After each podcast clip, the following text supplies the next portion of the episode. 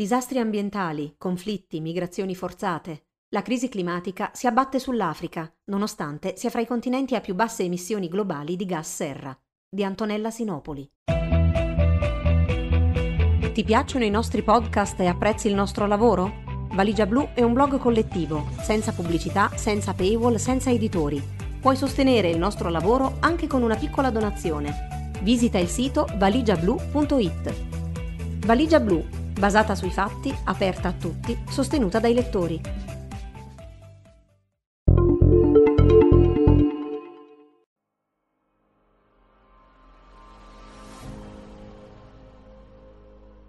Ci sono luoghi nel mondo dove la crisi climatica trascina gli individui su un confine, quello tra la vita e la morte. E la vita, arrivata su quel confine, può sostenersi solo in due modi. Aiuti umanitari, nel 2021 l'Europa spenderà 188,6 milioni di euro solo nel Sahel, e migrazione, migrazione forzata, spostamenti forzati. Secondo il recente report dell'IDMC, International Displacement Monitoring Center, del Norwegian Refugee Council, il 98% sul totale degli sfollamenti dovuti a disastri sono stati causati da condizioni meteorologiche estreme, come alluvioni e tempeste. L'aumento delle temperature ha determinato l'intensità e la frequenza di questi eventi, che uniti ai conflitti nel 2020 hanno generato 40,5 milioni di sfollamenti interni, vale a dire persone che si sono spostate anche più di una volta da un luogo all'altro, portando il numero totale degli sfollati nel mondo a 55 milioni. La cifra più alta registrata negli ultimi dieci anni, dei 40,5 milioni di sfollamenti interni, 30,7 sono dovuti a disastri naturali e quasi nel 90% dei casi, 30 milioni, tali disastri sono il risultato di eventi legati al clima. Oltre 23 milioni delle persone colpite hanno un'età inferiore ai 18 anni. Nell'Africa subsahariana 6,8 milioni di sfollati lo sono a causa dei conflitti, 4,3 milioni come conseguenza di disastri ambientali. Individui per i quali non ci sono scelte e non c'è scampo, luoghi dove il problema ambientale si traduce in sofferenze concrete per l'essere umano. Nell'Africa subsahariana è così. E nonostante contribuisca solo al 7,1% delle emissioni mondiali di gas a effetto serra, è una delle regioni che subiscono maggiormente gli impatti dei cambiamenti climatici. Cominciamo dagli ultimi drammatici fatti di cronaca. Andiamo in Madagascar, che non è solo la terra dei lemuri e di una fauna e flora stupefacenti, è anche quel paese dove un milione di persone nel sud dell'isola sta soffrendo la fame a causa della peggiore siccità verificatasi da 40 anni a questa parte. Si va avanti con quello che si trova, elemosinando dalla terra quello che le è rimasto da dare, cibi selvatici, foglie, termiti da mescolare ad argilla e amaranto, qualunque cosa. Lo raccontano le agenzie umanitarie e la situazione, si avverte, è destinata a peggiorare. Il risultato del cambiamento climatico e di anni di deforestazione, erosione del suolo e improvvise tempeste di sabbia. Circa l'80% su una popolazione di 28 milioni di persone vive nelle aree rurali. Una popolazione agricola, soprattutto in questa parte del paese che da almeno sei anni, ora la crisi è scoppiata in tutta la sua drammaticità, affronta le incertezze del clima e dunque dei raccolti. Ricordiamo anche le alluvioni di maggio in Burundi, che hanno provocato l'innalzamento dei livelli del lago Tanganica e lasciato senza casa e praticamente senza nulla almeno 30.000 persone. E ricordate l'invasione delle locuste in molti paesi dell'Africa orientale lo scorso anno? Un assalto insolito, dovuto anche all'incremento delle precipitazioni. È stata la causa di 8 milioni di sfollati interni, mentre 24 milioni di persone sono entrate nel circolo vizioso dell'insicurezza alimentare. E ora si riconosce che intervenire utilizzando i pesticidi, cosa che è stata fatta, potrebbe avere conseguenze ancora più gravi sull'intero ecosistema. Allarghiamo il campo il recente report sulla situazione climatica a livello globale a cura del World Meteorological Organization, WMO, e riferito al 2020, non lascia dubbi e il trend è lo stesso da molti anni ormai. Aumento delle temperature, del livello dei mari, dei gas serra, erosioni costiere, siccità, precipitazioni irregolari e violente. Nel 2020 in Africa si sono verificate potenti inondazioni, è il report a parlare, e le piogge sono state molto al di sopra della media nel Corno d'Africa, ad esempio, e in tutto il vasto territorio della regione del Sahel.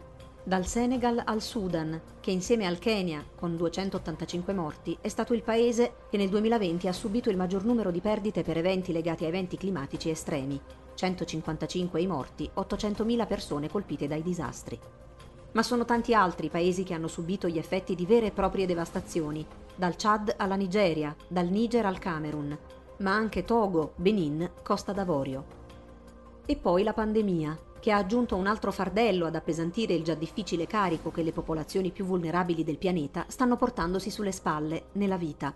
Un fardello il cui peso incrementa ogni volta che senza criterio si tagliano foreste, si violentano mari e fiumi per trarne vantaggi economici, si espropriano terre per colture intensive, estrazioni minerarie, progetti faraonici. I vantaggi spesso non valgono la corsa allo sviluppo, visto che quasi sempre la realizzazione delle opere passa attraverso smantellamenti e distruzione di aree coltivabili o naturalistiche. Tra i tanti citiamo un caso recente, la concessione di un'area protetta in Sierra Leone ad aziende cinesi per farne un porto da pesca, ma un'altra ipotesi, anche peggiore della prima, è che potrebbe trattarsi di un centro per la produzione di farina di pesce. A farne le spese sono le popolazioni locali, a guadagnarci sono stati e multinazionali le cui imprese e attività di sfruttamento delle risorse servono a garantire all'altra parte del mondo di continuare a vivere come se il cambiamento climatico non esistesse. Come se fosse una questione sotto controllo. Invece sotto controllo non lo è affatto, e già da tempo. Anche, ripetiamo, a causa delle attività antropiche. Lo dimostra ad esempio un recente studio pubblicato su Nature sulle foreste pluviali dell'Africa centrale foreste in grado di assorbire maggiore quantità di CO2 rispetto all'Amazzonia, ma che sono troppo soggette alla presenza dell'uomo, non solo dal punto di vista dell'incremento demografico, ma di azioni, spesso illecite, per sfruttarne i beni passando dalla deforestazione. Secondo il Global Forest Review, la Repubblica Democratica del Congo, dopo l'Amazzonia, è il territorio che ha perso più ettari di foresta solo nello scorso anno, 490.000 ettari di foresta primaria. E lo stesso sta avvenendo in altre aree ricche di patrimonio forestale, Camerun, Repubblica Centrafricana, Gabon. Una delle motivazioni date dai ricercatori è anche la presenza di piccole attività agricole da parte di comunità che cercano modalità di sopravvivenza. Quelli indicati dal Global Forest Review sono i numeri grandi, ufficiali, a cui andrebbero aggiunti i costanti e giornalieri scempi che interessano tutti i paesi dell'Africa subsahariana, nessuno escluso, su piccola e media scala. Pensiamo ad esempio all'estrazione dei minerali, soprattutto quelle illegali, che non solo distruggono indiscriminatamente i territori e le produzioni agricole, noto il caso delle Galamsey in Ghana, ma mettono in circolazione sostanze tossiche e radioattive che vanno a finire nei corsi d'acqua, come rivela questa recente inchiesta di Deutsche Welle che tocca varie parti del mondo. E pensiamo ancora all'estrazione della sabbia, chilometri di spiagge scavate per costruirsi mattoni e quindi case che i governi locali non sono in grado di assicurare per le popolazioni o che sono troppo care per le tasche di chi vive di piccoli commerci e lavori informali. Sta accadendo questo sulle coste dell'Africa, soprattutto quella occidentale. E lo sviluppo, si dice, che ovviamente si cerca anche qui. Villaggi che cambiano e crescono disordinatamente e dove alle abitazioni fatte in materiali locali si sostituiscono quelle in muratura, con poco cemento perché costa tanto e molta sabbia che non costa niente. Costa all'ambiente però e il degrado provocato si va ad aggiungere all'erosione costiera. Come è stato ricordato negli incontri ai tavoli delle Nazioni Unite, circa il 56% delle coste in Benin, Togo, Costa d'Avorio, Senegal stanno erodendo e la situazione andrà peggiorando in futuro. Mentre l'aumento del livello del mare ha superato i 5 mm all'anno nell'Oceano Indiano sud-occidentale lungo la costa orientale dell'Africa.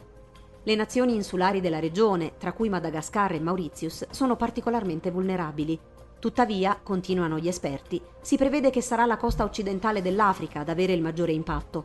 Un esempio per tutti è St. Louis, nel nord del Senegal, alla foce dell'omonimo fiume. Secondo le Nazioni Unite si tratta della città più minacciata dall'innalzamento del livello del mare in Africa. St. Louis si trova a non più di 4 metri sul livello del mare e le inondazioni costiere hanno già costretto all'abbandono scuole, case e moschee. Tutto questo ha un impatto economico, ovviamente, perdite di miliardi di dollari ogni anno, mezzo miliardo solo in Senegal, come ha calcolato la Banca Mondiale. 40 miliardi di dollari nelle regioni dell'Africa occidentale. Due sono i principali e immediati effetti delle crisi del clima peggiorate dalle azioni distruttive dell'uomo. Una è l'insicurezza alimentare, dicevamo, l'altra è l'aumento dei profughi ambientali. Riprenderemo dopo questo aspetto. Il Global Report Food Crisis 2021, pubblicato pochi giorni fa, non lascia spazio a interpretazioni. Ci sono 155 milioni di persone in 55 paesi al mondo che nel 2020 hanno convissuto con la fame costante e acuta, 20 milioni in più che nel 2019. Nella lista ci sono lo Yemen, Afghanistan, Siria, Bangladesh, Pakistan, Haiti, Palestina e due paesi del Centro America, Honduras e Guatemala. Tutti gli altri sono paesi africani. In particolare, Burkina Faso e Sud Sudan hanno raggiunto il livello identificato come la fase 5, fase catastrofe. Oltre 155.000 persone non sanno cosa mangiare e la situazione non sta migliorando.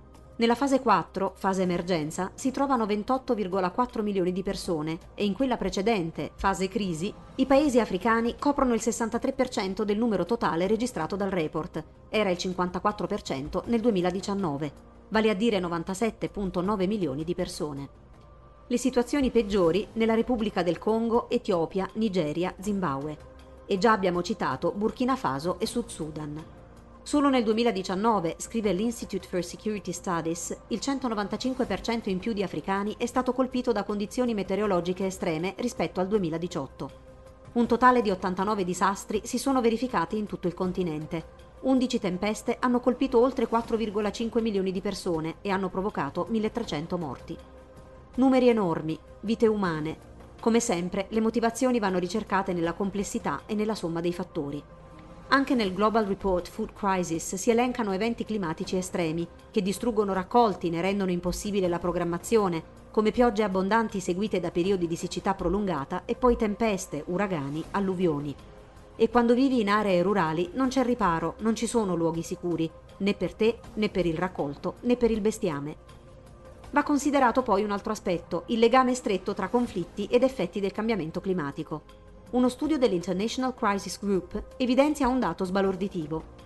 Per ogni aumento di 0,5 gradi Celsius nelle temperature, il rischio di conflitto aumenta del 10-20%.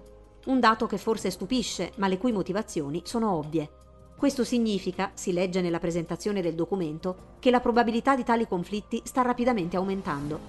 Si fa notare, inoltre, gli scienziati del clima delle Nazioni Unite stimano che le emissioni prodotte dall'uomo abbiano generato un grado di riscaldamento globale sin dai tempi preindustriali e poiché il ritmo del cambiamento climatico sta accelerando rapidamente, prevedono un altro mezzo grado di riscaldamento entro il 2030. Le aree tropicali avranno un riscaldamento ancora più estremo, a cui corrisponderà un rischio più elevato di insicurezza legata al clima.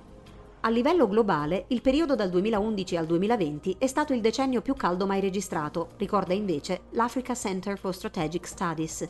Il Sahel è stato particolarmente colpito, con temperature che sono aumentate di 1,5 volte rispetto alla media internazionale durante questo periodo. Un altro dato di rilievo su cui riflettere è questo. 8 dei 10 paesi più vulnerabili ai cambiamenti climatici si trovano in Africa. Sei di questi otto stanno affrontando crisi o un conflitto armato e sono tutti paesi a basso reddito. Pensiamo solo a quanto da anni sta accadendo nel bacino del Chad, nel Corno d'Africa, nel Mali. Questo lavoro del SIPRI analizza anche il rapporto tra conflitti legati al clima e missioni di pace, e nell'area del Sahel, dove agricoltori e pastori sono diventati da tempo nemici dovendosi contendere porzioni di territorio sempre meno produttive. Contrasti spesso molto violenti, soprattutto nell'area nord e nella Middle Belt, in Nigeria, dove i fulani, pastori nomadi, sono accusati di veri e propri raid contro le popolazioni stanziali. Gente che non ha più un posto dove stare, che compete su spazi di terra ormai impoveriti o destinati a imprese che arrivano dall'estero e che subisce i disastri ambientali perché non c'è nulla da fare. È così che nel continente africano sta crescendo il numero dei profughi ambientali. Si muovono soprattutto all'interno dei confini dei loro paesi o trovando rifugio nei paesi confinanti. Secondo la World Bank, entro il 2050, se niente sarà fatto, si conteranno 143 milioni di migranti climatici. Di questi, 86 milioni saranno nell'Africa subsahariana. Ma il termine migranti climatici o rifugiati climatici è sempre stato oggetto di rifiuto e sfide terminologiche, sostenute anche dal cosiddetto negazionismo sul cambiamento climatico, come ricorda Stella Levantesi in I bugiardi del clima, sottotitolo Potere, politica, psicologia di chi nega la crisi del secolo. Se oggi non esiste una politica climatica globale efficace, se le temperature continuano ad aumentare, se gli ecosistemi sono al collasso, la ragione va cercata nella macchina organizzata del negazionismo climatico. Ingenti finanziamenti, tecniche di propaganda ed efficaci manovre di ingegneria comunicativa che hanno lo scopo di far sembrare il cambiamento climatico solo una teoria, un'opinione, non una realtà scientificamente fondata. Si legge nella presentazione del libro. Grande negazionista è stato Donald Trump, ma su questo fronte è un cambiamento davvero netto quello anticipato dal presidente Joe Biden. A febbraio scorso gli USA sono rientrati negli accordi di Parigi, a cui tra l'altro aderiscono 52 su 54 paesi africani. Ad aprile il capo di Stato statunitense ha ospitato 40 leader mondiali al summit sul clima, inclusi quelli di Nigeria, Gabon, Repubblica Democratica del Congo, Kenya e Sudafrica. In quella sede gli USA hanno manifestato la volontà di ridurre le emissioni di carbonio del 50% entro il 2030 ed è stata lanciata la Global Climate Ambition Initiative, che ha lo scopo di sostenere i paesi in via di sviluppo nelle strategie e azioni per la lotta al cambiamento climatico. E anche i leader africani hanno ormai ben chiaro che la questione rischia di arrivare ad un punto di non ritorno se non affrontata immediatamente. Nel marzo scorso, il 984 meeting dei capi di Stato e di Governo del Consiglio di Pace e Sicurezza dell'Unione Africana è stato dedicato a questo tema. Pace sostenibile in Africa, il cambiamento climatico e i suoi effetti sulla pace e la sicurezza nel continente. Ma torniamo alla questione dei rifugiati ambientali. Uno dei grossi problemi che impedisce di affrontare la questione in modo sistematico e razionale è la mancanza di un quadro normativo. Quella dei migranti ambientali, che spesso si confondono in modo generico con il termine migranti economici, è una categoria di rifugiati non contemplati dalla Convenzione di Ginevra del 1951 e quindi per loro non esiste protezione internazionale. Bisognerebbe dunque cominciare a pensare ad una convenzione specifica. In questo senso l'Africa ha dimostrato di essere molto più avanti la Convenzione di Kampala, entrata in vigore nel 2012, è il primo strumento di questo genere che riconosce tutela e protezione a quelli che vengono definiti IDP, Internally Displaced People, vale a dire sfollati interni costretti a lasciare le proprie case ma che non attraversano un confine internazionale. Sottoscritta nel 2009 nella capitale ugandese, è stata firmata da 37 dei 54 paesi dell'Unione Africana.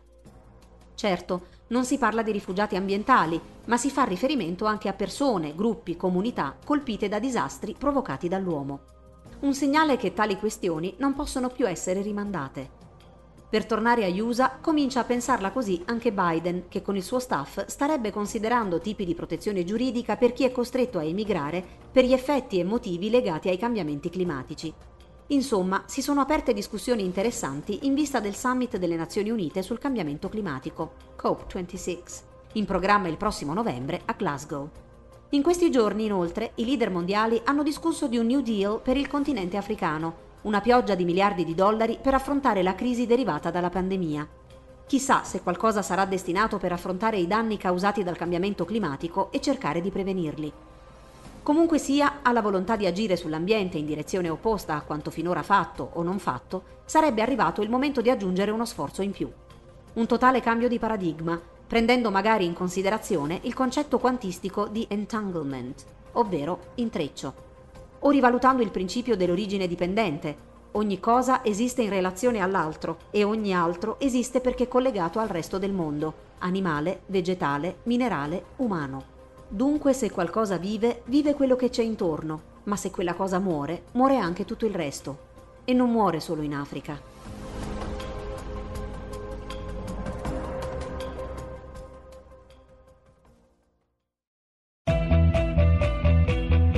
Ti piacciono i nostri podcast e apprezzi il nostro lavoro? Valigia Blu è un blog collettivo, senza pubblicità, senza paywall, senza editori. Puoi sostenere il nostro lavoro anche con una piccola donazione visita il sito valigiablu.it. Valigia Blu, basata sui fatti, aperta a tutti, sostenuta dai lettori.